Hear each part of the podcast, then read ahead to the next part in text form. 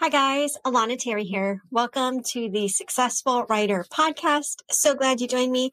We're on to episode 53 today. It's been really exciting to do a full year's worth of episodes together. I'm so thankful for you guys for joining me. And I really hope that the inspiration and encouragement that you're getting from this podcast is really helping you achieve the degree of success that you have always dreamed of.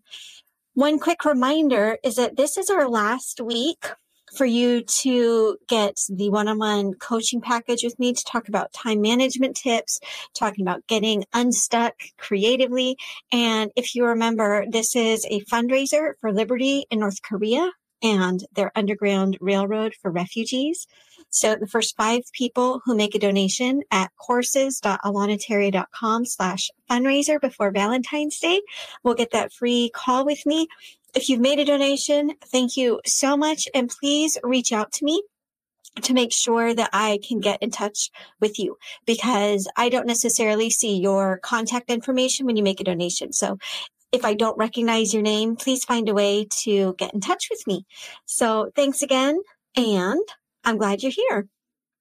Today we're going to be talking about tips to become a healthy or a healthier writer. And I want to start off with a couple quick disclaimers obviously this isn't a health show. Obviously, I'm not a doctor either.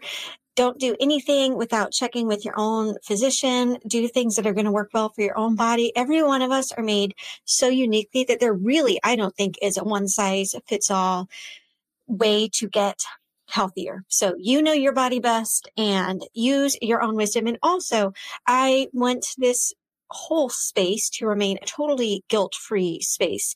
So all the tips that we're talking about here have nothing to do with body image things, anything like that. I totally get it. And there's no guilt if you're doing something a different way than someone else is doing something. What works for you is what works for you. So those kind of caveats out of the way, I just want to share some ideas about how you can be paying attention to your own physical health in order to have a very sustainable writing career. At this stage in the indie publishing world, we probably all know of people who started really strong and aren't around anymore. And maybe that means they moved on and are doing something else that they love even more. But sometimes people have been burning out recently, especially when you get into this rat race of trying to publish a book or two a month and go so fast and it's stressful. So I want to just offer some encouragement and the reason for this encouragement, the main goal is so that we can have as long and healthy and creative and enjoyable of a career as possible. That's kind of the end goal. And I think those are important things to keep in mind. I know for me, it wasn't enough motivation to just hear be healthy because it's good to be healthy. But once I started looking at my author career as the same degree of importance as like a professional athlete, I started to really change. So if you think about your job, you are a writer. And if you think about writing as a sport and think about yourself as a professional athlete, that really changes a ton, right? And so a professional athlete isn't going to sabotage their, their fitness and everything by binge eating every day, right? Or they're not going to do things repetitively that are bad for their body. So for example, this is a silly example, but I ended up having to delete an iPhone game because I was playing it so much that I was like giving myself some wrist strain, carpal tunnel flare up things. And that's not okay for me. I, I type a lot. I move my mouse a lot. I need to be careful to protect my wrists without having like two hours of stupid phone time, making it even worse. So let's start there in our talk about health. Let's start with ergonomics. It's not a fun topic. It's not an exciting topic, but it is super important. So one of the biggest causes of health issues these days, especially for business people, people who work from home, people who are doing the exact thing we're doing is a sedentary lifestyle where you're sitting for hours and hours and hours, right? You cut back problems, neck problems, shoulder problems when you're at your keyboard and you're hunched over and your head sticking out. That's a problem. If you can transition to a stand up desk or a desk where you're, you can stand up or sit down, I really recommend that. I've been using a stand up desk for several years now and really like the setup. I also really recommend an ergonomic keyboard. It's the kind that has a little bit of a curve. And so when you're typing, your hands have a more natural position. But again, I want to point out, I'm going to be throwing out a lot of tips. I'm back to throwing spaghetti at the wall and don't feel like you've got to do all of these things. These are just tips that have helped me and I hope some of them will help you. I also struggle with some eye strain. And so for me, it's important I have these blue tinted glasses, which you can get even if you don't wear prescription glasses. It's also important to avoid eye strain to regularly look away from your screen and look at things in the distance. That's another one. And then just pay attention for some people, myself included, like e-reading is not beneficial for my eyes. So I'll do a lot of editing by actually printing up my pages. I don't read ebooks on a Kindle anymore, which is a little bit inconvenient, but I just know that that's, that's what I need to do to protect myself. And please, if you're super healthy and have never had to worry about eye strain or carpal tunnel or things like that, please listen to some of these things regardless because it's so much easier to prevent these injuries than to manage these injuries, right? So somebody who um, maybe deals with carpal tunnel, it flares up, right? I'm always going to have to be cognizant of my wrist. Now, right now, I have no pain in my wrists. Right now, I feel fine, but I always have to be cognizant. Whereas, like, if you've never dealt with it at all, it's easier to not think about, but it's also like, what a gift you have that you don't have to worry about it right now. So worry about it just enough that you're not going to get it. You know, it's that whole, what is it? An ounce of prevention is worth a pound of cure or however that saying goes. Even if you're not dealing with things like back issues or wrist issues or eye issues right now, please pay attention to some of these things so that you can protect your really good health that you've been blessed with for a long time to come one more quick ergonomic thing is there's really not a good way to use a laptop keyboard and have your ergonomics line up. Either your screen's going to be so low that you're hunching down to see it, or your hands are going to be so high. So you really want to think about, you know, the 90 degree angles. Your shoulders, you know, are kind of perpendicular to your body when you're typing, like your forearms come out perpendicular and your head's like straight. There's no hunching, there's no rounding, there's no lifting your hands really high. And really the only way that you can accomplish that is to use like an external keyboard, right? So I've got my stand up desk where my laptop sits pretty much at eye level. And then my, the desk part where my keyboard sits is kind of like at waist level. Okay. Is kind of how I set it up. Now, if I'm doing something quick, like I'll take my laptop to the library to get some busy work done or things like that. I don't always bring my external keyboard for that. But if you're waiting for a really long period of time, please don't just be typing on the keyboard, or at least, at the very least, consider another setup for sometimes. So we've got ergonomics out of the way. Like I said, I know it's not exciting or fun. Let's talk real quick about just nutrition. It's going to be pretty self-explanatory. Find the foods that don't leave you feeling groggy or like with mental fog.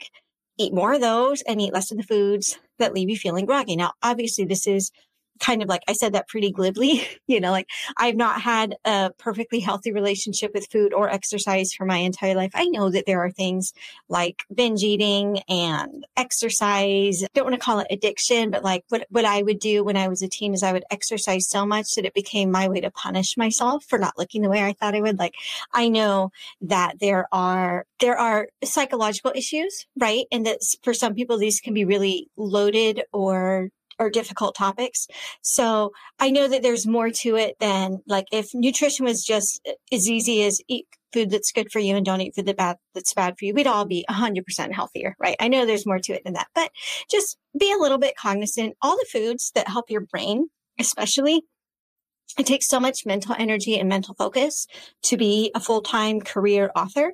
So, you know, blueberries, walnuts, salmon, like all the food that they say is good for your brain. Let's go for that. And then, you know, stay hydrated. So much of this is common sense. And I'm sure you've heard it before. But again, I want to put it in the framework of let's do these things so that we can write for years and years and years and years and continue to have great ideas and to enjoy good health. along those lines, I encourage you to slow down if you are getting sick.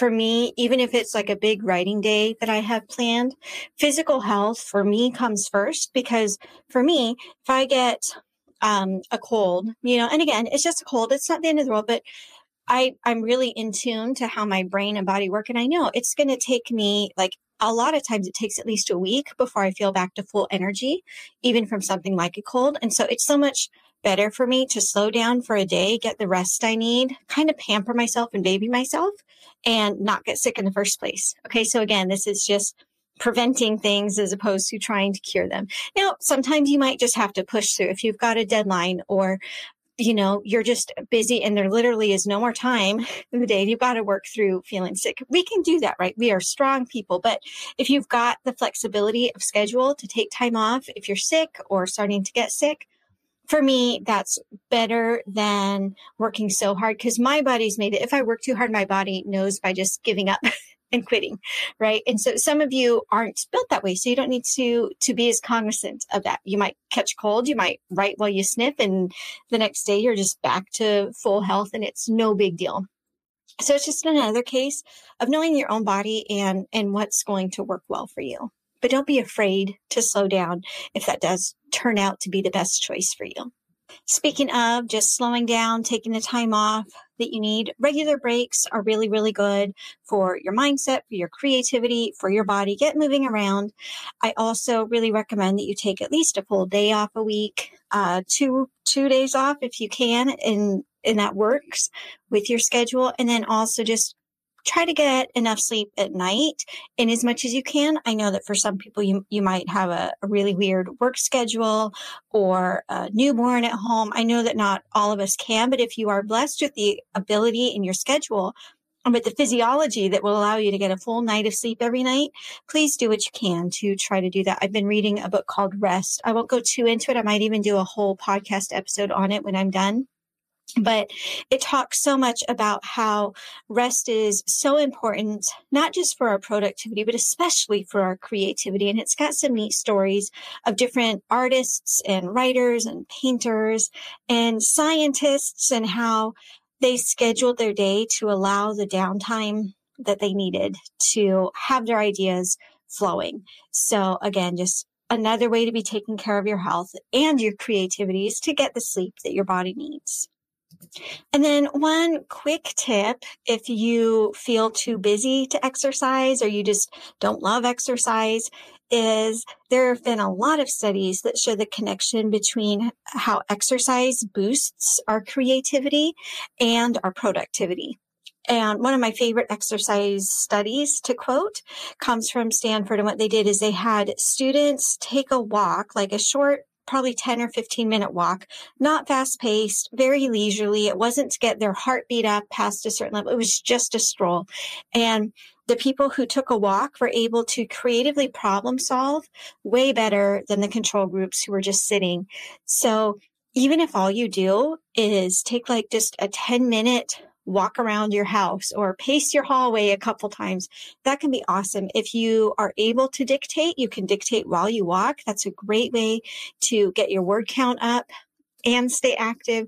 Anything that we can do to just kind of get our body moving, it's going to help our productivity and our creativity so much.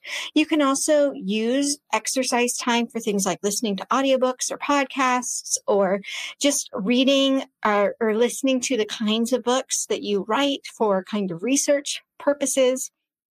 And then, you know, my recommendation is just to find the style of exercise that works for you. For me, walking works so good because I can daydream for hours at a time and walk and feel productive.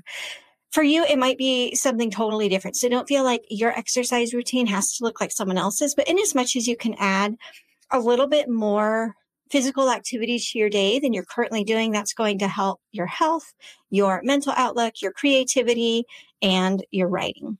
So I hope that some of these tips were encouraging to you. I hope that you were able to find maybe one or two things that you can try to get yourself a little bit healthier. Again, we don't need to do like complete 180s and change every single thing that we've been doing. But if you can just make small incremental changes to become healthier by this time next year, then your writing and your author career is absolutely going to be benefited by that. So I wish you great health, great sleep, great energy, and we'll talk soon.